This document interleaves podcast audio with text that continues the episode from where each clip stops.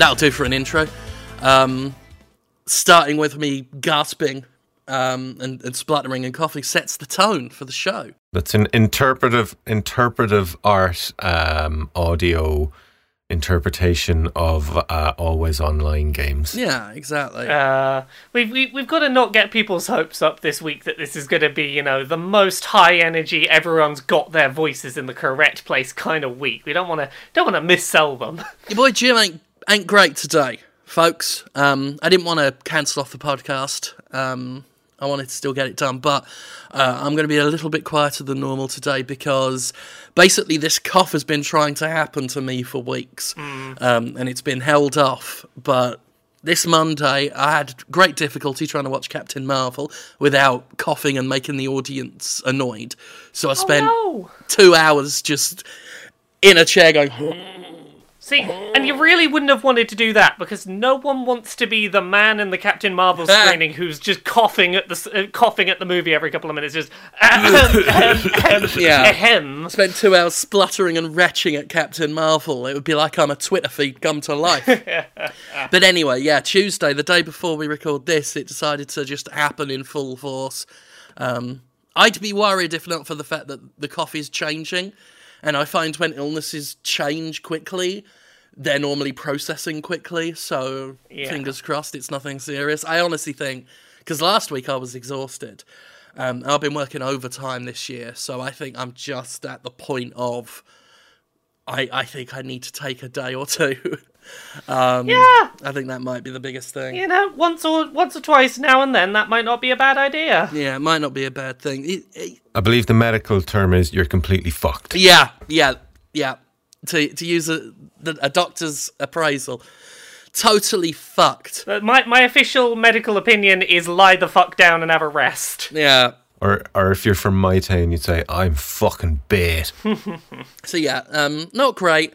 Um, I'm putting it down to stress and overwork at the moment. Um, just a good reminder to listeners that uh, even though our society fetishizes the idea of workaholism, it's actually not all that good for you um, if you're, yeah. you know, burning the candle at both ends. I, I, as someone who did that and is currently doing a day job, I can say um, it's quite nice having a bit of rest every now and then and not working yourself completely to the bone sometimes. Oh, yeah, yeah, yeah. yeah. We've talked about it before. And mo- most importantly, you... Uh... your work suffers, yeah. so your motivations for what you're doing might not work out. Yes, yeah, we I've I've talked about this on the Gymquisition as well, with um, you know, with regards to workers unionising and dealing with crunch time and all that. Um, you know, it, it's there's scientific basis out there for suggesting that working people um, more than they should will lower productivity overall. It just leads to worse things.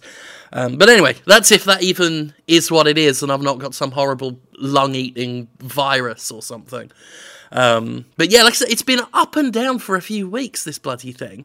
Um, and it's all coinciding with me just feeling generally overworked. But the, the wrestling show I was at, I, I was managing Ursa Major, um... and Alex Graves in the Constellation um, over uh, one of the the weekend before last, I think. And I was having a bit of a flare-up then, and I had a, a breakdown at ringside because Ray Fury won the Styles, our Styles Championship from Ursa Major and pulled off all the bandages on my face, threw a chair, screamed and hollered, and ended up screaming so much that I got backstage and vomited outside. Um... because I was suppressing the cough and everything. So I got backstage after having this massive, one of the best freakouts I've ever done. Um, it, on video, I think it looks really good. But it was almost like Frank at the end of that dance in Always Sunny in Philadelphia, when he just runs to the bucket and throws up. Um, not my, honestly, not my most dignified moment, but I held it together until I was outside the building. In a career full of dignified moments. Well, yeah, yeah, yeah.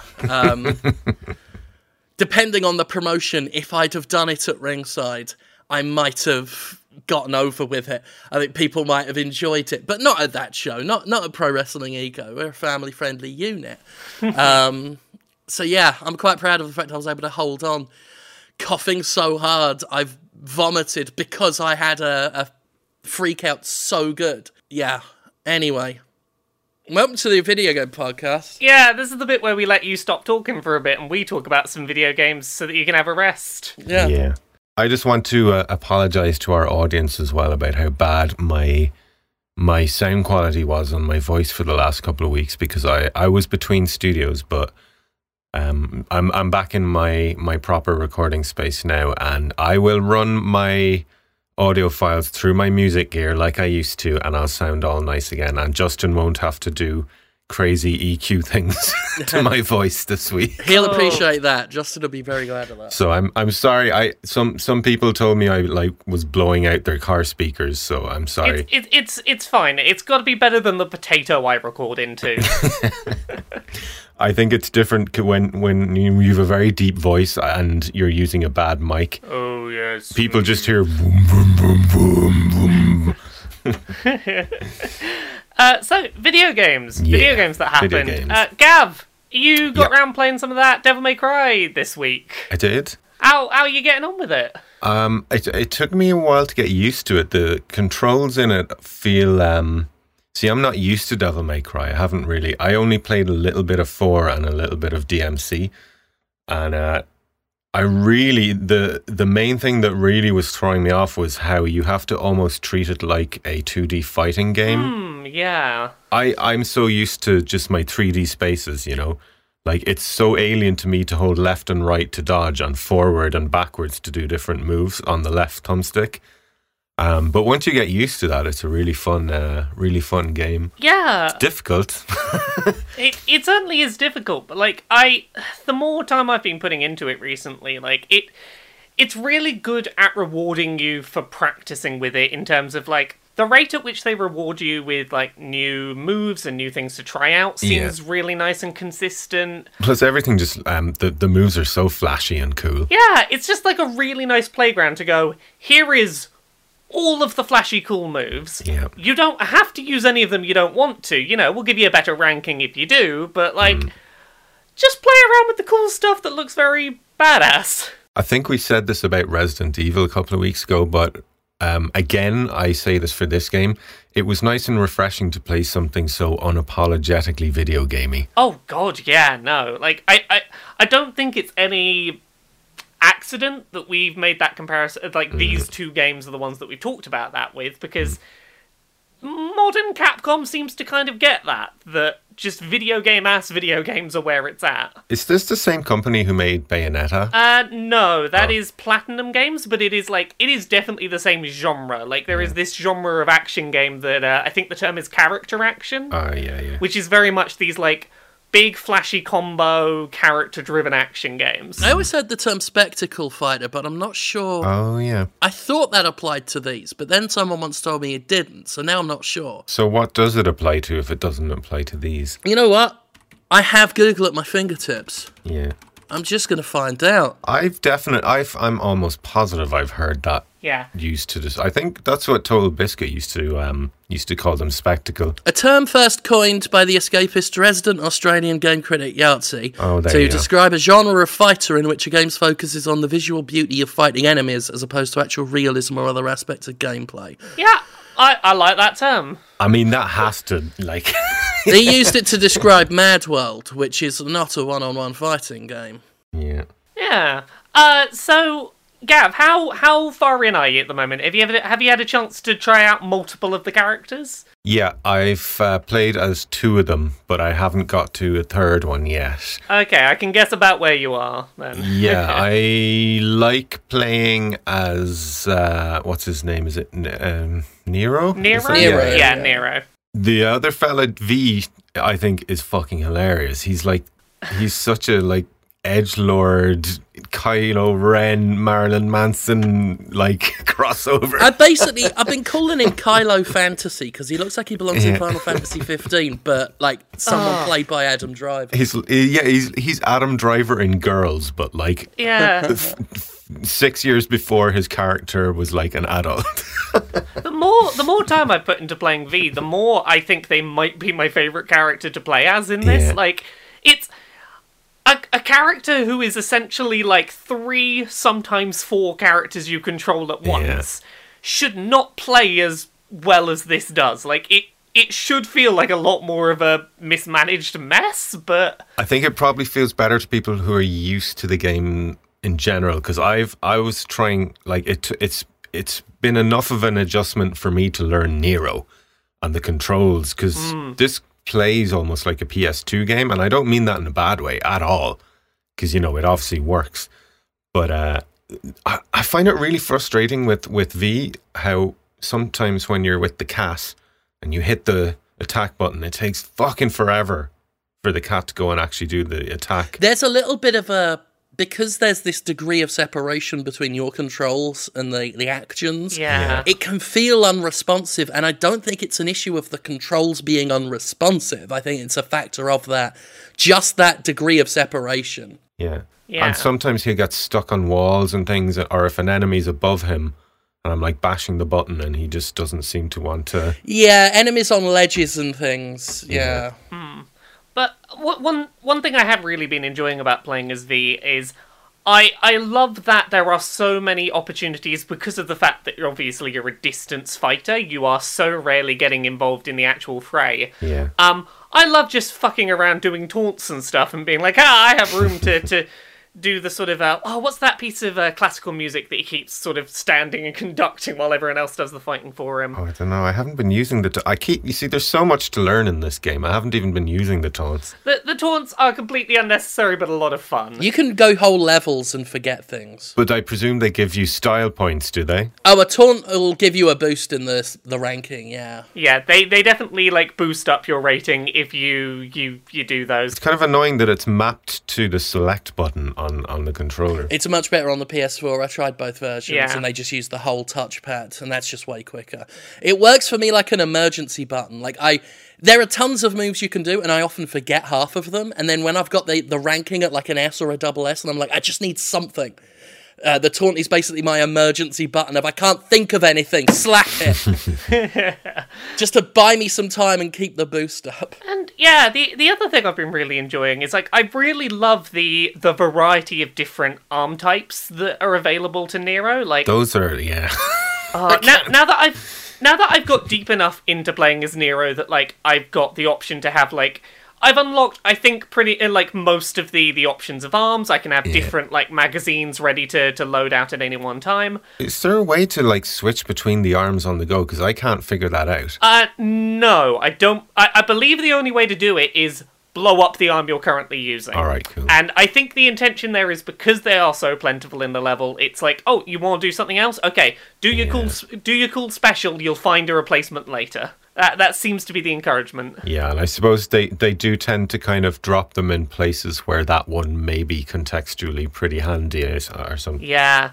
The one I've been really enjoying playing around with the uh, the last week or so is, um, I've completely forgotten what it's called, but it's the arm that, when you switch it on, it basically soups up the strength of your whole moveset, but you can't, like, lock on anymore. Mm. And you end up, like, if you take any hits while this thing is turned on, the arm breaks entirely. But it's just, oh yeah, no, here's your gun and sword moveset, but stronger.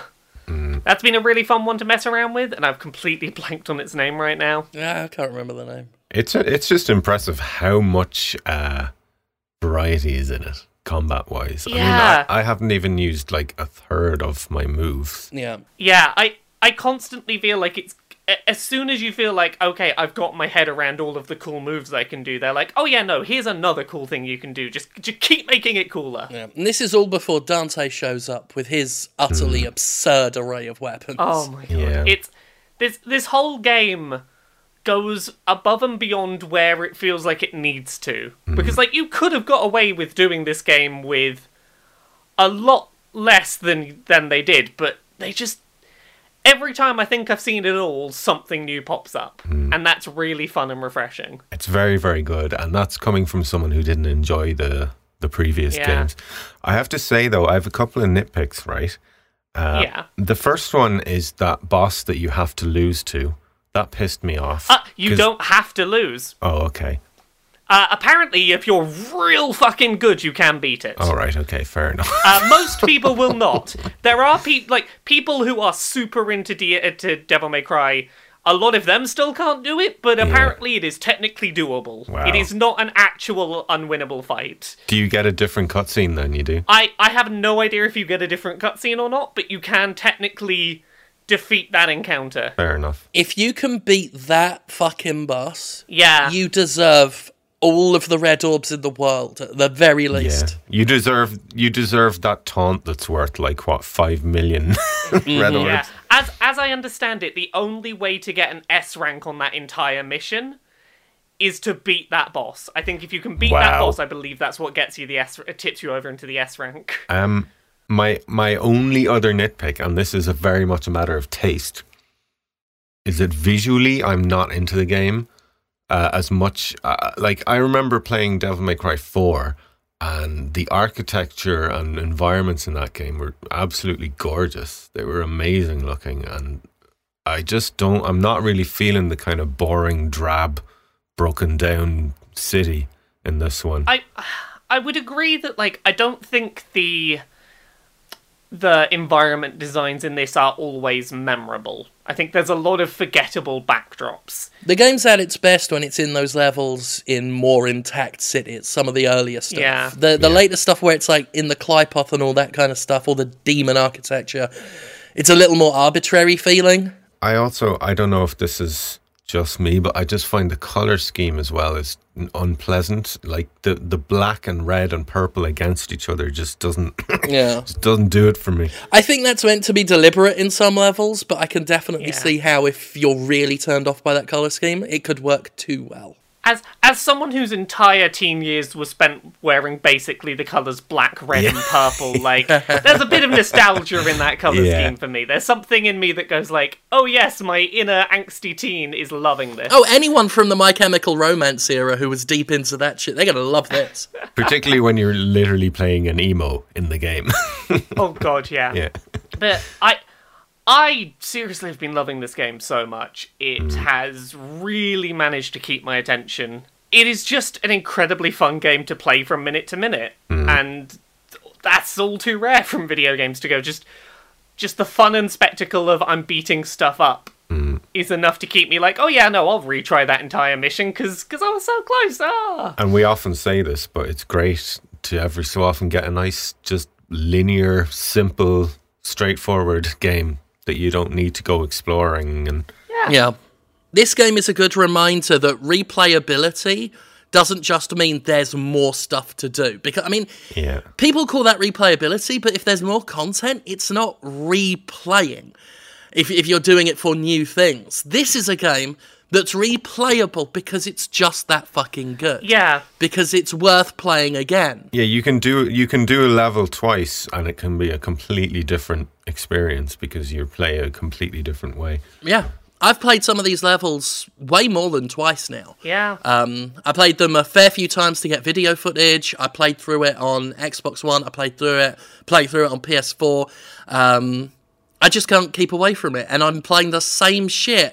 And I'm just as happy to do it because the combat is that good. It's a real testament if in a in a single-player linear narrative game, if if I ever stop and go, you know what, rather than progress, I'm going to go back and do that level I just did again. Not because the game told me to, but because I want to. That's a good sign. Yeah. Yeah. Uh, that, that is, that is a, you know, it's, it's just a really good video game, that. Yeah. And and it's funny, when I when I played Devil May Cry four...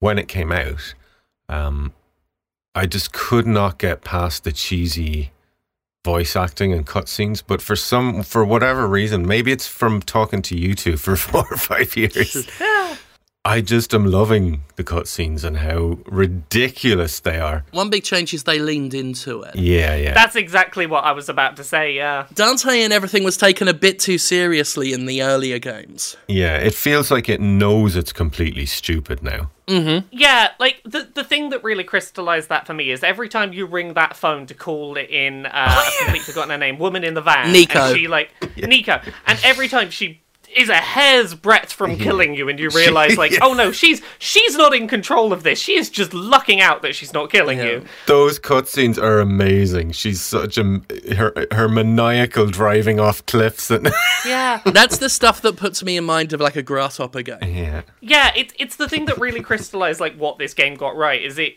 again like a sort of No More Heroes, your sort of Suda stuff, your Grasshopper stuff? Mm. It just went.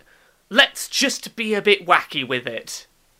And let's not take ourselves serious. Yeah. Even that first scene where where they're in the van and he, as it tips over, he jumps out the window and kicks all the enemies' asses and then flies back in the other window, and it's all done in glorious slow-mo, and it was just, yeah, this is ridiculously over the top, and, and it's... Yeah. It, it, for, for what... Maybe it is because they changed it up. I don't remember because it's so long since I played four.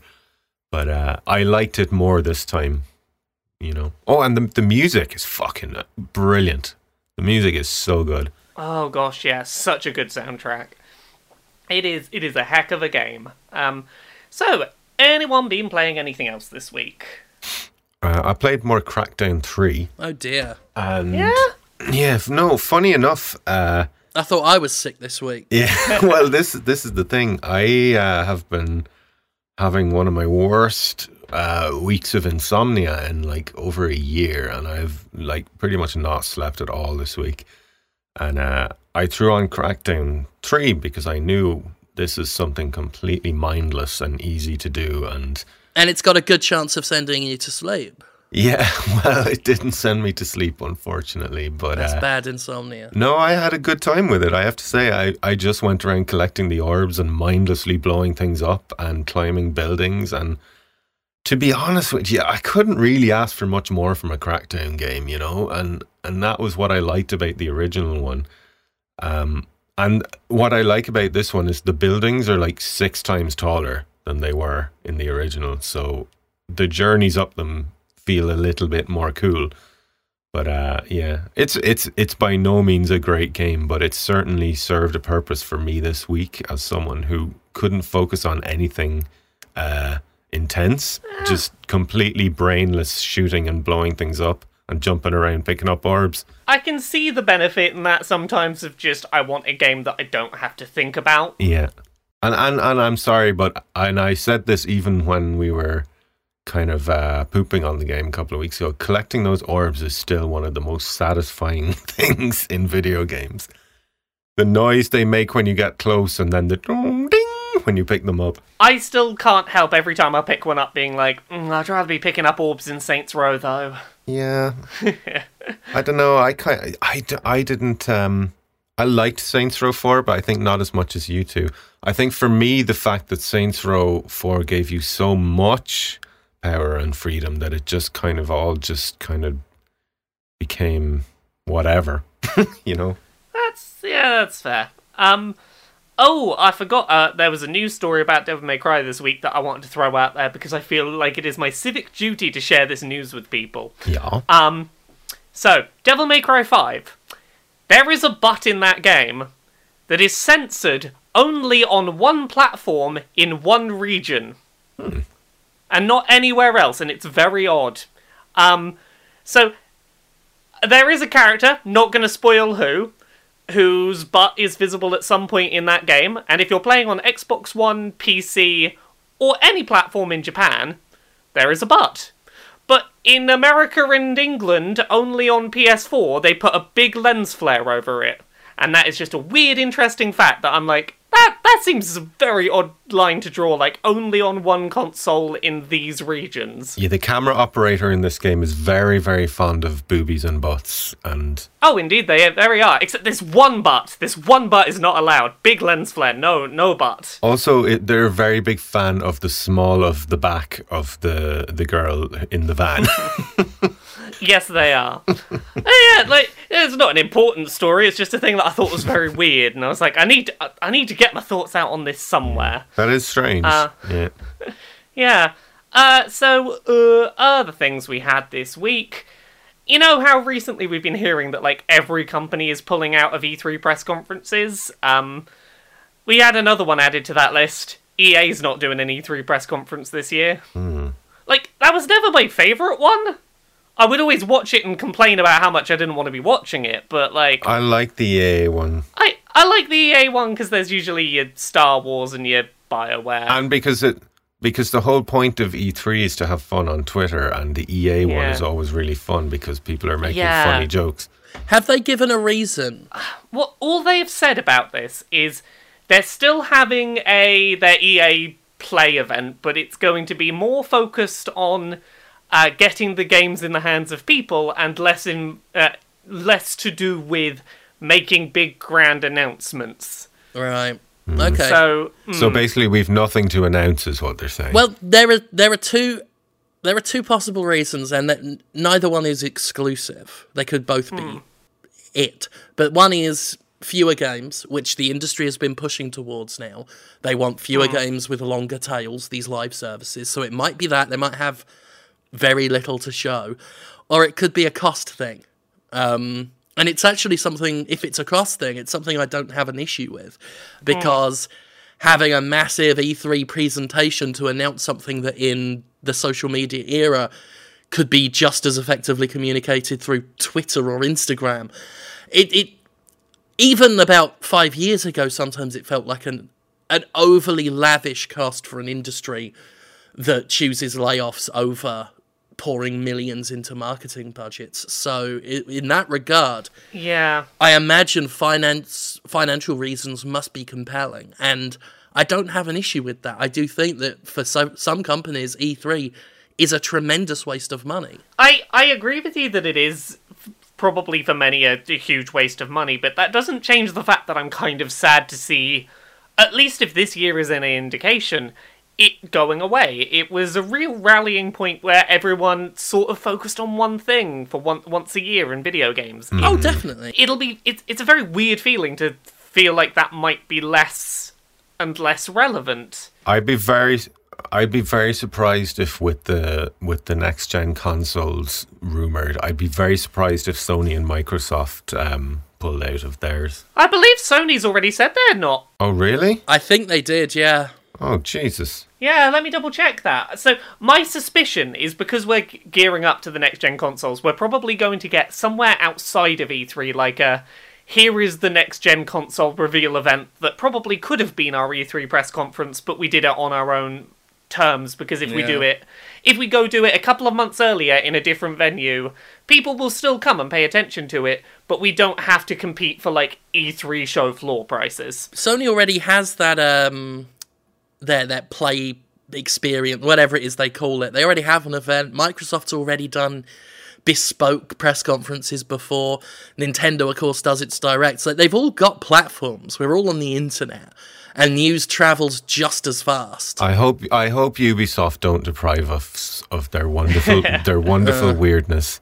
Here's a story from last month um, where Sony... Uh, have said that, you know, talking about pulling from E three, the, there's it's a, some I G N article here. The subtitle of the piece is a quote from the executives that says the world has changed, but E three hasn't necessarily changed with it. So, yeah, yeah, I imagine many of them might just see it as an archaic way of getting their information out there when they could put up a tweet right now and we'd know the info just as quickly. On- honestly, I'm surprised that it hasn't moved sooner to a situation of, like, Nintendo Direct-style presentations from all the big companies at multiple points in the year. Do a pre, pre-made video you can put out. Everyone gets excited.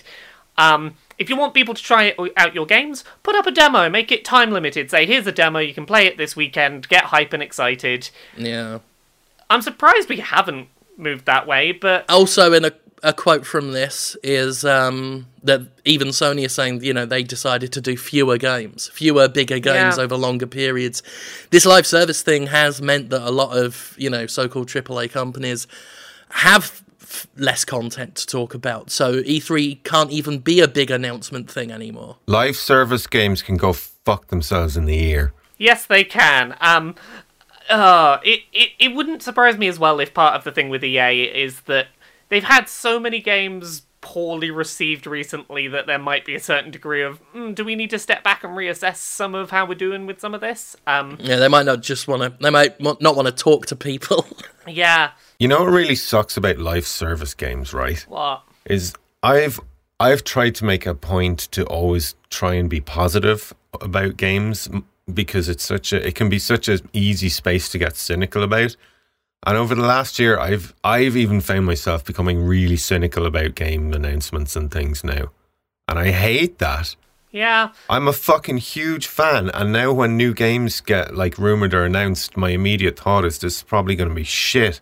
Well, yeah. Like that, that, how did that happen? That's the thing that happened with me with Beyond Good and Evil, was having mm. my like, ah, sequel. Oh, no. Live oh, service it's an online um, procedurally yeah. generated, like... Could there be more stuff in that game that just bodes not well for it? Like, yeah. Oh, so have have either of you heard the story this week about how um how Anthem has gotten even worse as yes. a live service, as yeah. they've been trying to fix it and they keep breaking it? Its its player base is doing a boycott now or something, is it? Oh, that's that's not even the best part of this story. So yeah, a lot of people are boycott. Uh, uh, uh, well, I say a lot of people, probably not a lot of people in the grand scheme of things, but like. The Anthem community that is online talking on Reddit are basically not going to play the game for a week because they're pretty unhappy with how that game's turned out. Uh, good example of why they're upset. Uh, last week, there was an issue going on where level one weapons in the game were dealing significantly more damage than high-level weapons. You could kill things faster with a level one weapon that had never been leveled up and shouldn't be good. You could kill them faster with that than you could with your rare, high-ranked up weapons. Uh, so, they tried to fix that, and in trying to fix it, now your stats are better if you unequip some of your good items. Because they average out how quickly you should be killing things based on how good your items are. So if you've got a loadout that has, like, a bunch of, of really rare stuff on one item on you that's just like, ah, it's good, it's not as good as the others, unequip that one, it'll raise your damage. Wow. Because your average is now across only the good ones. Dear Bio, dear BioWare. Yeah, that, that, that game's... You guys yeah. are really, really good at single-player, story-driven action R P Gs. That's all I'm going to say. Please make more of those. Yeah. Who wanted, like... I don't know. I see. This is. I'm never this. I did not used to be this cynical. Electronic Arts wanted Anthem. Focus groups wanted Anthem. Hmm. Um, industrial pressure wanted Anthem. I'm so. I'm so happy and thankful that I didn't get excited about Anthem, which is a real shame. I don't know how many could. I'm sure the Division coming out has nothing to do with everyone um, not playing Anthem this week. I mean, that's the other thing. Like, like. February was lousy with these games that took up a lot of time. And we had, you know, Far Cry New Dawn and Metro Exodus on the same bloody day. We mm. had Apex basically directly competing with Anthem. This month is going to be just like, I mean, Sekiro's out next week and mm-hmm. The Division two is out and those are both going to be life eaters. Yeah. We're, we're right now recording in between the Division two's two release dates. Oh gosh, yeah, that's a thing again, isn't it?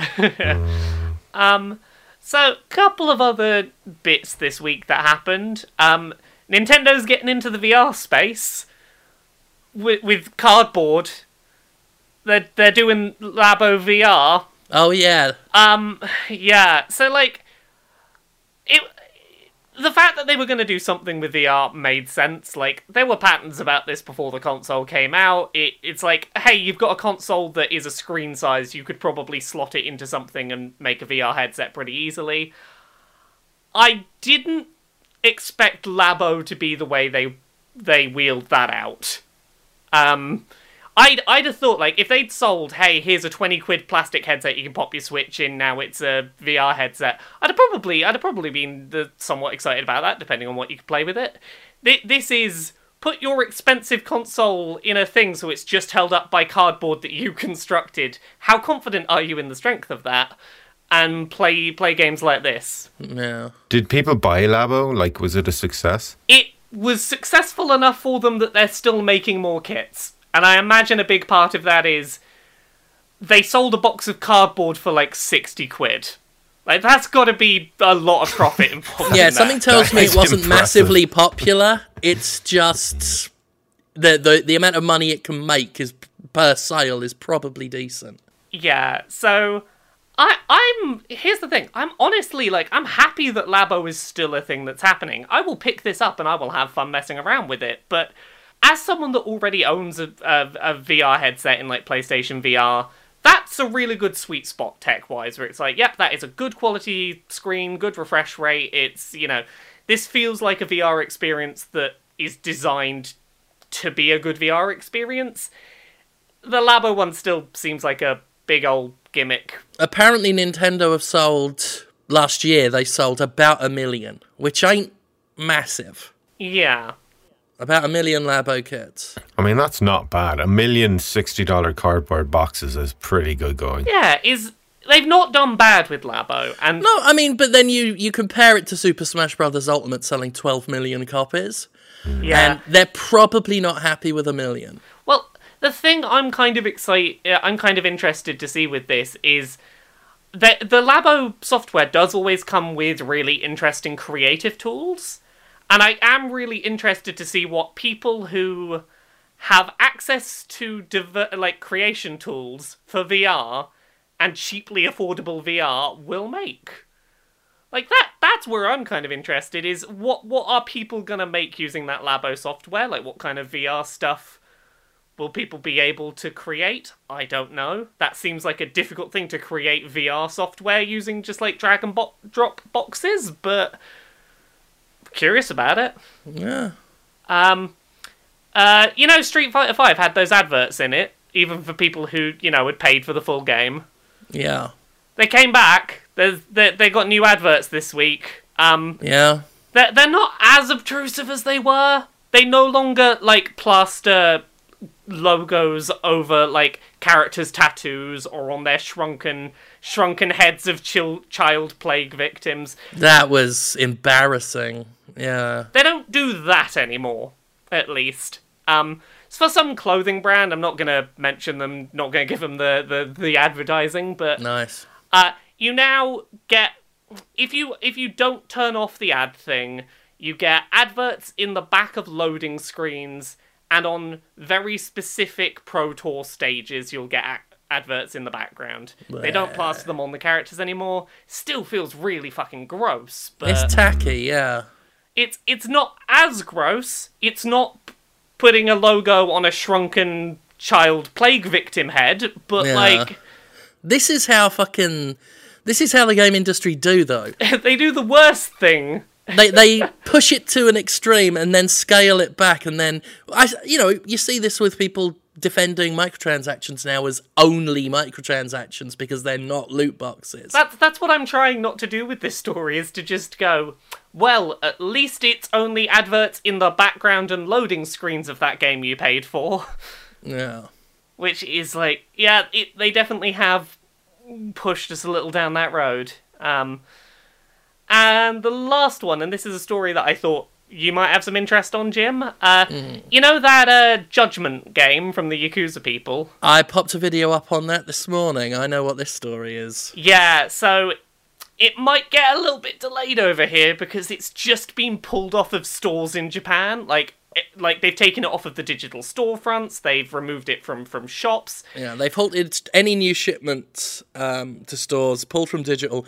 Sega went to its Twitter account and is deleting tweets on its Japanese Twitter feed regarding the game. So basically, the short version, one of the voice actors in the game got caught with a little bit of cocaine in his system. Like, he didn't have any on him, but they, they yeah. P-tested him, and it's like, okay, you clearly done a little bit of coke at some point. Let's make it clear, this guy is not a sex pest that we know of, not a murderer that we know of. All we know are is that they tested for cocaine, tested positive. What the fuck? In his own free time, he, he took some he took some drugs in his own free time and hurt no one. And Japan is real fucking strict on uh, illegal drug use. Yeah. Gav, you said what the fuck? Time to learn a little bit about Japanese culture. Japan is real strict on some really... Um... strange stuff, like that poor girl from that pop group who had to like she had to like apologize for for because she had a stalker or something. It was like really messed up. Yeah, it's so the the thing with this, for anyone who's not aware of the situation in Japan with drug use, like the long and short of it is, if you are in the entertainment industry and you are caught having had any involvement in illegal drugs, that's pretty much the end of your entertainment career forever. Yeah, you can actually get away with way worse and directly harmful things to other people and still keep a job yeah. in the entertainment industry, but playing in the snow and you're out of here. The the example I saw that was really interesting was um, from a couple of years ago. Uh, in Japan, a bunch of uh, Studio Ghibli movies on Blu-ray were retracted and reissued because one person involved in a music video for, uh, that was in one of these films had done a little bit of M D M A in their own time. And it's yeah. like, nope, we have to retract the film and remove this music from it and we can never be associated with it. It...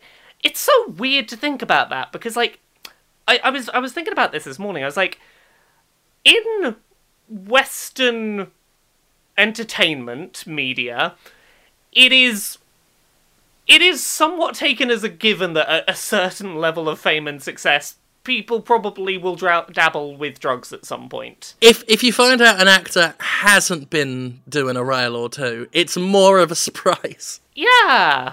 Over here, if it was like, oh yeah, Johnny Depp did a bit of cocaine once, it's like... Well, that's not the worst thing he's been implicated in, fuck. Well, mm, yeah. that that It would barely be a day on the gossip rags that, like, oh, was he maybe been sniffing a bit? And that'd be it. But, like, no, it's it's enough of a career ender that, like, this might be causing the game to get delayed because they do not want this guy's voice in there because he just had a bit of a sniff once. It's not the first time Sega's been in a situation almost exactly like this yeah. as well. They, uh, in Yakuza four, they replaced an actor and their likeness because the actor had retired from entertainment just because they were accused of having done coke. They tested negative yeah. and yet still felt so fucked off with it all. They left... You basically just... You can't be seen near the stuff or even... perceived as near the stuff. Yeah. I'm just having funny images in my head now of um of of Kojima politely declining cocaine from like bug-eyed slavering Sony executives. Well, uh, it's, it's one of those things that, like, no matter where you are in the world and no matter how prohibited these things are, people will still do them. Like, there are pieces of media that have come out of Japan that you look at and go, someone did some drugs before they made this, but It's, yeah, it it is... I had never really realised quite how stark of a difference it was in terms of it being a career ender over there. Yeah, and I, I just...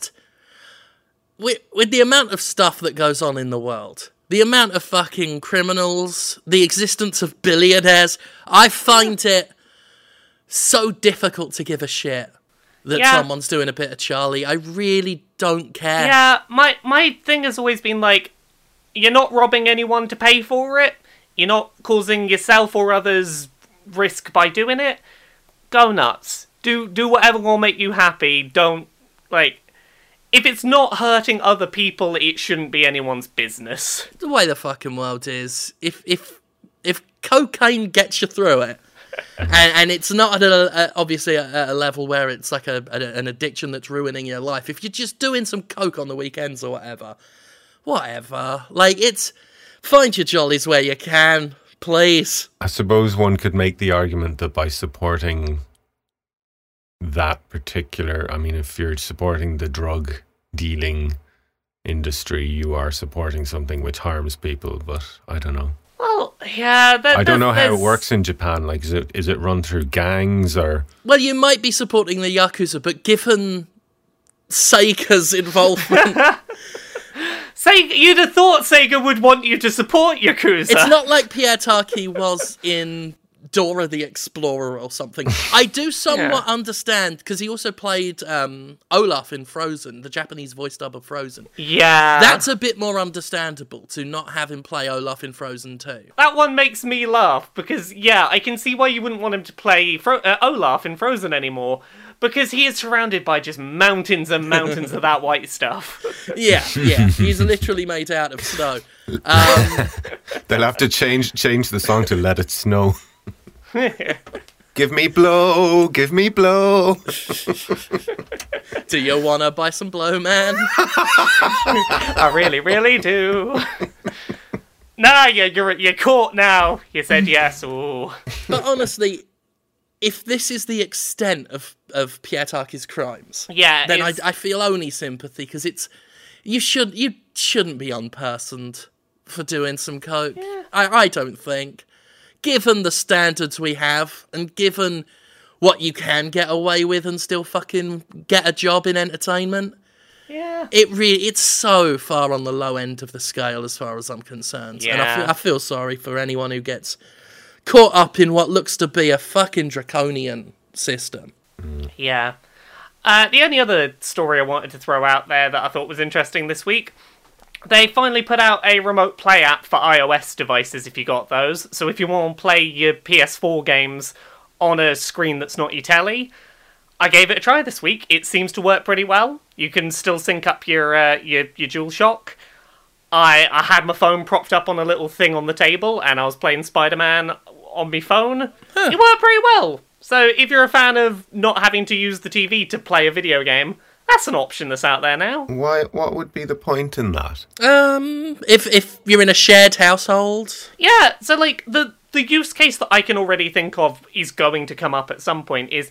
Me and my partner like to play video games in the same room. Like, we'll play different games, but sometimes, you know, one of us will be playing on the telly, one will be playing Switch on the sofa or something, and occasionally you get to a situation where it's like, oh, the Switch is dying, I need to put it in the dock and play it over there, yeah. But you're playing the P S four, can you do it on a different screen? Do you, yeah. when you yeah. two do that, do you use headphones? Uh, depends on the game.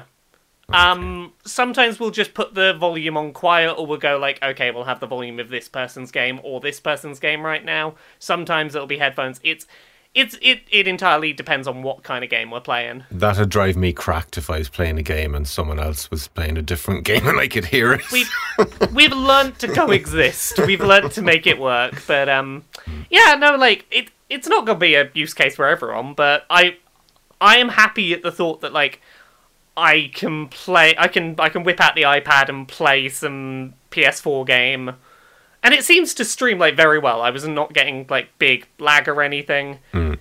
It seems like a nice solution if someone else wants to use the telly and you still want to play. Imagine, imagine if one of you was playing D M C five and the other was playing like Metal Gear Revengeance. Uh, that sounds like a fantastic way to spend a weekend, if I'm honest. uh, anything else anyone wants to throw in before we wrap up? Um. I've been replaying Final Fantasy nine. How's that been going for you? I bought it immediately when it was announced for Switch and then didn't get round to it. That is that is me, yep. I do love Square Enix's policy on these re-releases of adding those um, speed-up options. Because Final Fantasy nine is my favourite Final Fantasy, but it's fucking slow. Mm. Battles and everything are slow, so being able to just quickly pause, tap a button, and have it speed up to a ridiculous degree. Or if I just want to move across the world map and I can't be bothered with grinding, yeah. just tap the button that gives you, you know, nine thousand nine hundred ninety-nine damage per hit. Just these little convenience things. I... I like that they're there for re-releases. Yeah. I, I like it there as an excuse to basically go, I want to re-experience this, but I don't want to have to do the grinding. Just trim all the unnecessaries, yeah. Just just let me power through this. It is it is a real nice usability. Yeah, because in any Final Fantasy game, yeah. in any Final Fantasy game, there are slow moments. These games are hours and hours and hours and hours and hours. They're not concise. So there are bits that feel a bit sprawled, a bit of a content bloat, and it's just nice to be able to whiz through them bits. Um, it's not something I'd do the very first time I played something, but if I've already played it, especially if it's a Final Fantasy like nine where I've played it so many times before, yeah. I really appreciate that when they put them, they do their thousandth port of a game, you've got these options to just get through it quick, and it, it, it I find it It encourages me to want to pick them up again. Like, Final Fantasy seven's out later this month on Switch. Mm. Lord knows how many times I've bought that game, and I've played it even more than I've bought it. But the fact that you can speed it up, I will pro- even though I can do that on the P S four version, that I have, mm. it, I will probably get it on Switch again because, oh, Switch! Uh, and I will appreciate being able to blaze through some of the bits I just don't... that I've experienced a few times already and don't need to go through again. Yeah. Just to get to the stuff I really want to experience. Exactly. Speaking of which, um, the Master Chief Collection is coming to P C. Oh, yeah. So we can all suffer through the the flood levels to get to the good bits. Yeah, so they're, they're doing a thing with this. Like, on the Xbox, they're adding Halo Reach as kind of paid, kind of free D L C to the Master Chief Collection. Like, you get the multiplayer for free, but you have to pay if you want the single player. But then on P C, the Master Chief Collection is starting with Halo Reach and adding other things later, and you don't have to buy part of it as D L C. It's a bit ironic, isn't it? Halo Reach in the in the Master Chief Collection. Ah, uh, it's it's a weird system they've got going, but like, hey, I am all for the continued, like, Microsoft putting everything they make on P C. Mm. I think that is ultimately just a really good thing for, for everyone. Yeah. Good for everyone. Probably good for Microsoft. One wonders how good it is for the Xbox One itself, but Microsoft Microsoft does seem to be maybe get. I don't want to say for sure that I think they're getting out of hardware, but it does seem like they're a lot more interested in branching out and being more, just reaching more customers rather than bringing customers to them, which is why we're getting, you know, all these games on P C, why Xbox stuff is coming to the Switch. I just feel like they're interested in reaching out rather than trying to draw in, and I don't think that's a bad idea. Yeah. Uh, I've not got anything else to, to add. That's that's about me done for, for this week, I think. Yeah. Yeah. I'd normally try and push it to an hour, but I'm I'm dead on my fucking feet. I th- I think this is the first time we're just like, you know, Jim's dead, let's all go have a rest. Yeah, I'm going to have a lie down. Um, so yeah, Laura, how can people see your things that you have done, please, on the internet for them? The things what are done, uh, Laura K Buzz, ev- pretty much everywhere on the internet. Laura K Buzz on Twitter, Twitch, and YouTube. It weirdly vanished for a while, but it's back, don't worry about it. Uh... I've got a couple of books, Uncomfortable Labels and Things I Learned from Mario's Butt. You can check both of those out by Googling them and finding them in places. I'm on Dice Funk. It's a Dungeons and Dragons podcast I do. It's got that Conrad Zimmerman on it. I'm on seasons three, four, and five. They're all self-contained stories. Uh, Queer and Pleasant Strangers. Me and my fiancé do silly voices and skits and have a bit of a giggle. I think that's about it. Okay, and Gavin, you do the music that is really, really good. And how can people hear it, please? You can hear my music on Spotify, on iTunes, on Google Play. Just search for Miracle of Sound. Also on YouTube, my channel is Miracle of Sound. And by the time this podcast goes out, my song inspired by the story of Metro Exodus will be out. Uh, that's coming out this evening, Wednesday, so... Uh, yeah, go and listen to that because it's a really good one and I think people are going to really like this one. Excellent. And you can follow me on Twitter at Miracle of Sound, and if you want to help keep me in a job, it's Miracle of Sound on Patreon. Cool, cool. Um, that's for me. You all know my stuff. Um, thank you for your support as always. Very gratefully received. Uh, the Jimquisition is doing fantastically. Bit of a controversial one this week, but uh, I stand by everything I said and I'm still shocked it's as controversial as it is, but then I...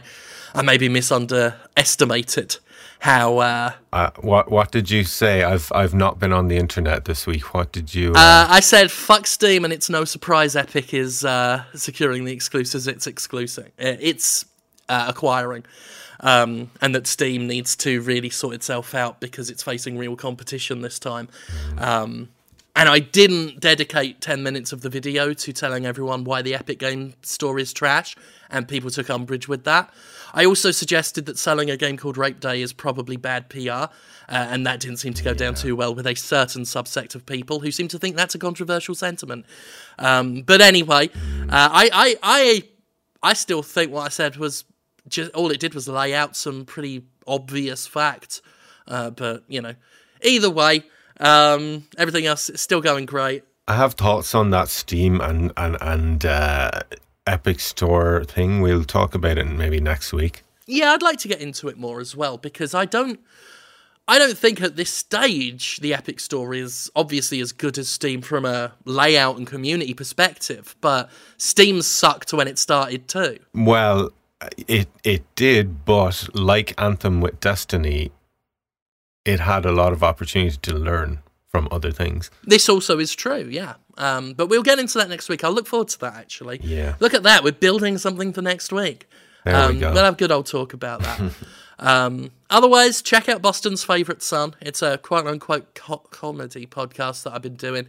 Um, look for Boston's Favourite Son on SoundCloud, or follow Boston's Fave, F A V E, Son on Twitter, or one word, Boston's Fave Son. I, I, I am quite pleased with it, and I would like to see it do well. Um, and that's it. Thank you so much for listening, for sharing the shows and stuff we do, um, for all your support, and we'll see you next time. Bye. Bye. Bye.